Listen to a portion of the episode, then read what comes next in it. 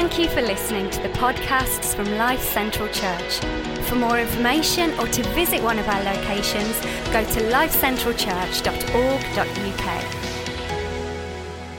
It's great to be with you, and it's great to have the opportunity to share something with you. You know, hopefully most of you have heard the news about myself and Dee leaving Life Central at the end of the year. You know, it's an exciting opportunity um, from Elim to plant a church, but it's been an incredibly hard decision. You guys are a family, and we love you dearly. You know, fifteen years ago, I was totally broken, and I walked in off the street. I got saved in this church. I got baptized in this church. I got married in this church. I've seen my kids come to faith in this church.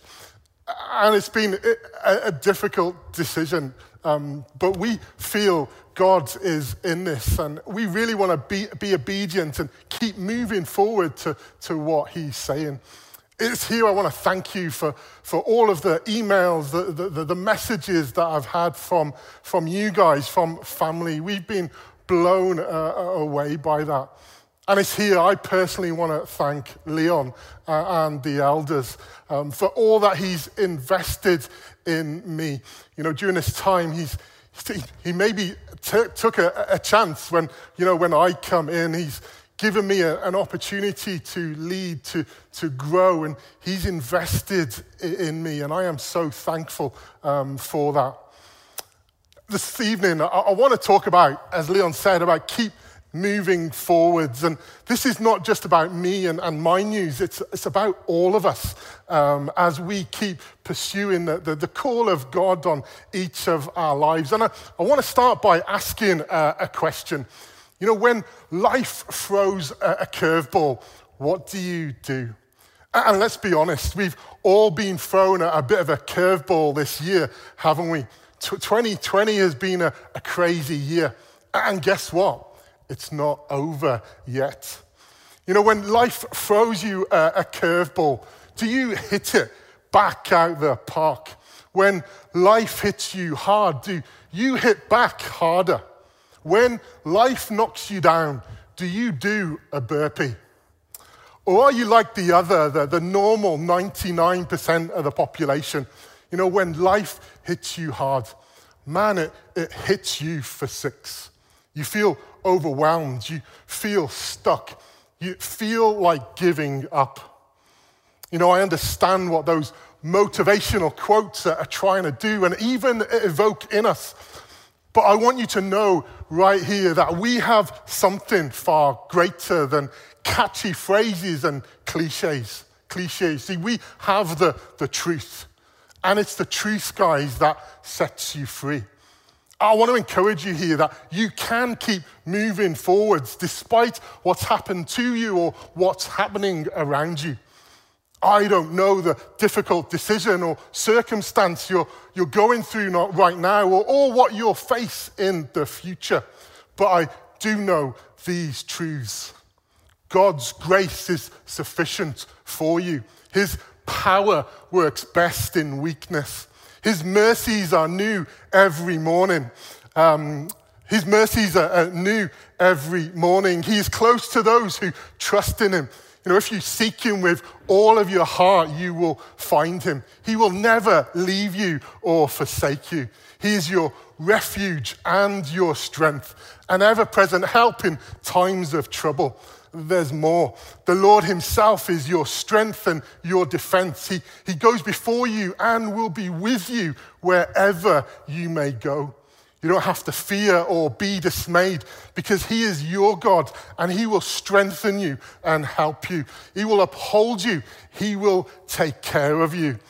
You want more? There's still more. His love is unfailing. His compassion unending. His mercy unwavering. There is nowhere you can go to escape God's love. And that's truth right there. And you can keep moving forward because it's God's will for your life. You know, difficulty, disappointment, and pain, it can act as an armchair to your faith.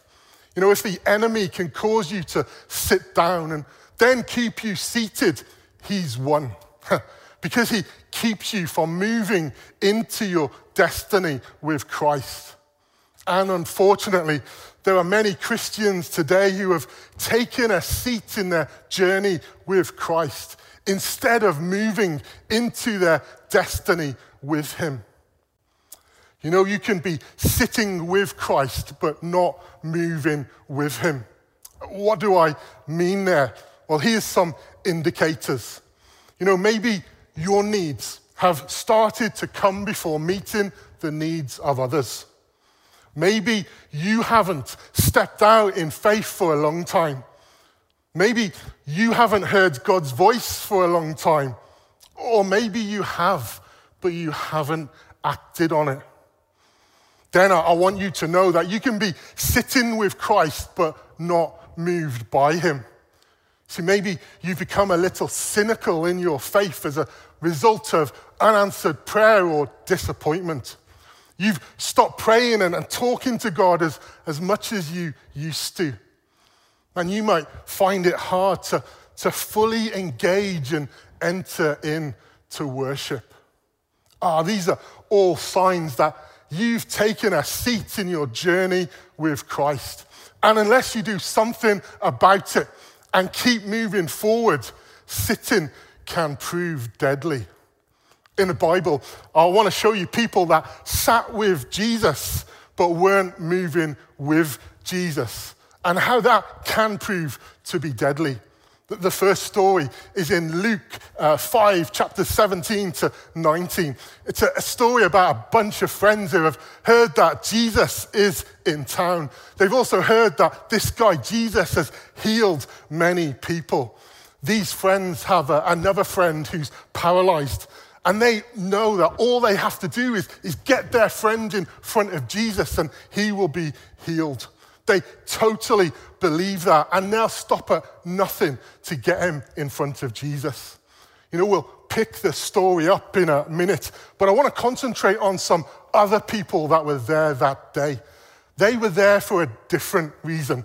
They may have been there with Jesus, but they were not really for Jesus. Luke five, verses seventeen to nineteen say this. One day, Jesus was teaching, and Pharisees and teachers of the law were sitting there. That's the clue. They're the other people. They had come from every village of Galilee, from Judea and Jerusalem, and the power of the Lord was with Jesus to heal the sick. Some men came carrying a paralyzed man on a mat and tried to take him into the house to lay him before Jesus. When they could not find a way to do this because of the crowd, they went up to the roof and lowered him on the mat through the tiles into the middle of the crowd, right in front of Jesus. You know, that's an incredible healing miracle.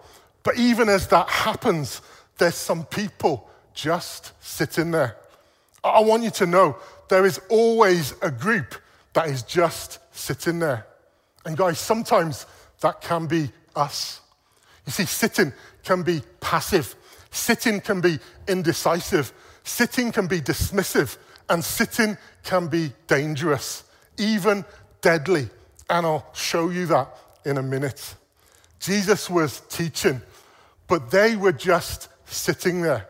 They had traveled from various places to be with Jesus, and they just sat there. And it looked like they were with Jesus, but sitting there doesn't mean a thing. It doesn't mean that you're with him. These people were opposed, were opposed to the power of the Lord that was definitely with Jesus. There are carriers and there are consumers. And then there are onlookers, neither giving nor receiving a thing. You know, in a scene that would appear to be quite dangerous, you know, dropping a, a paralyzed man through the roof doesn't happen every day. And those who are just sitting there are the ones in greatest danger. Just think if their friend had dropped him. You know, sitting can be dangerous. It's even deadly, and I'll show you. There's a, another story in Acts twenty and verse nine. It may be wrong of me, but I find this story quite funny. The Apostle Paul is on his travels And he's in a place called Troas. He's about to leave that place. But the night before, he, he wants to speak to the people there. He's passionate about what he wants to communicate to them. He, he doesn't know if he'll get to see these folks again. So he really wants to encourage them. And he goes on a bit until the, into, into the early hours of the morning. It's then that a guy called Eutychus falls asleep while sitting and listening. Acts twenty and verse nine says this. Seated in a window was a young man named Eutychus, who was sinking into a deep sleep as Paul talked on and on. When he was sound asleep, he fell to the ground from the third story and was picked up dead. All great preachers send people to sleep. It's really helped me knowing that information. Coming back to the story, please don't worry, it, it all ends well. Paul stops speaking for a moment and he raises Eutychus from the dead. And then he continues where he left off, speaking until dawn. I love how Luke, the, the writer of this story, tells it. He says that Paul talked on and on. You know, there's no doubt that Paul went on for, for a long time. But what struck me about this story, first is that Eutychus is sitting next to an open window three stories up. Man, that is dangerous. But what also speaks to me is that his posture of sitting. You see, if he was leaning in and if he was engaged, he may not have fallen asleep. Then he may not have leant backwards and fell to his death. You see, it's not just enough to be sitting. If you want to keep moving forward, you have to be fully present. You have to be engaged. See, when you are in the sitting group, you have far too much time to think. In, in the first story, the, the Pharisees and the teachers of the law began to think to themselves. Luke five, verse twenty-one says this, "Who is this fellow who speaks blasphemy?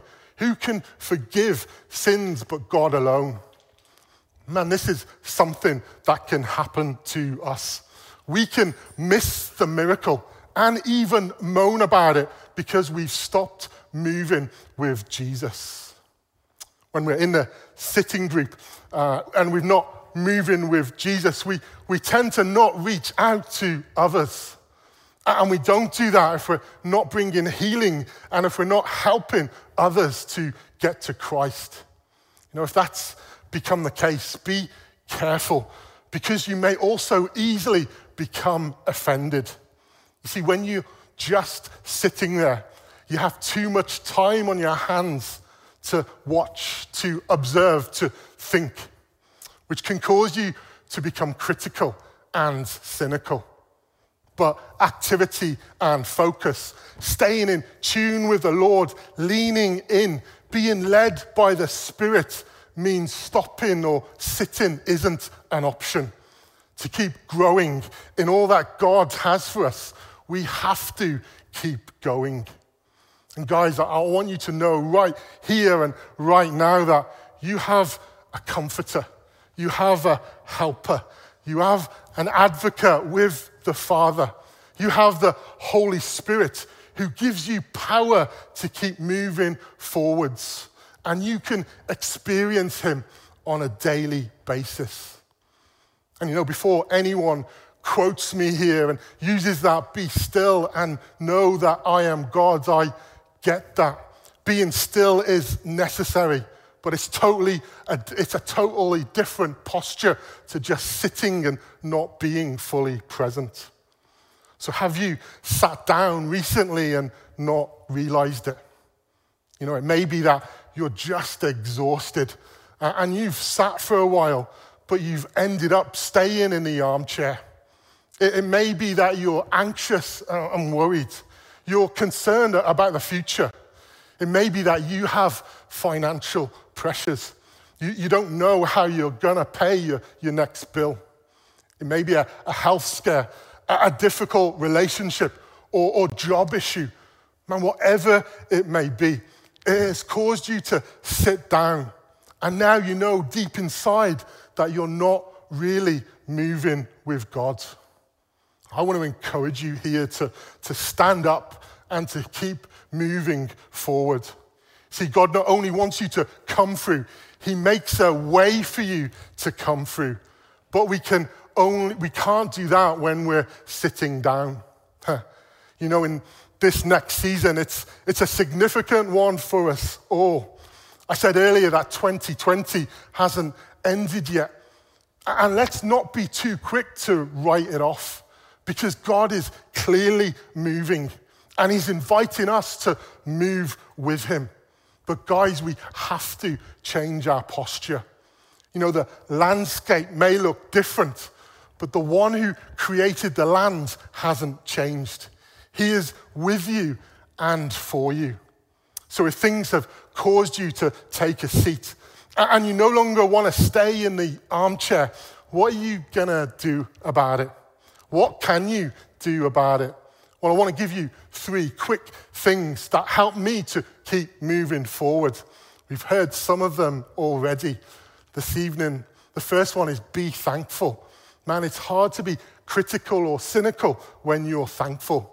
Start your day with something you're thankful for.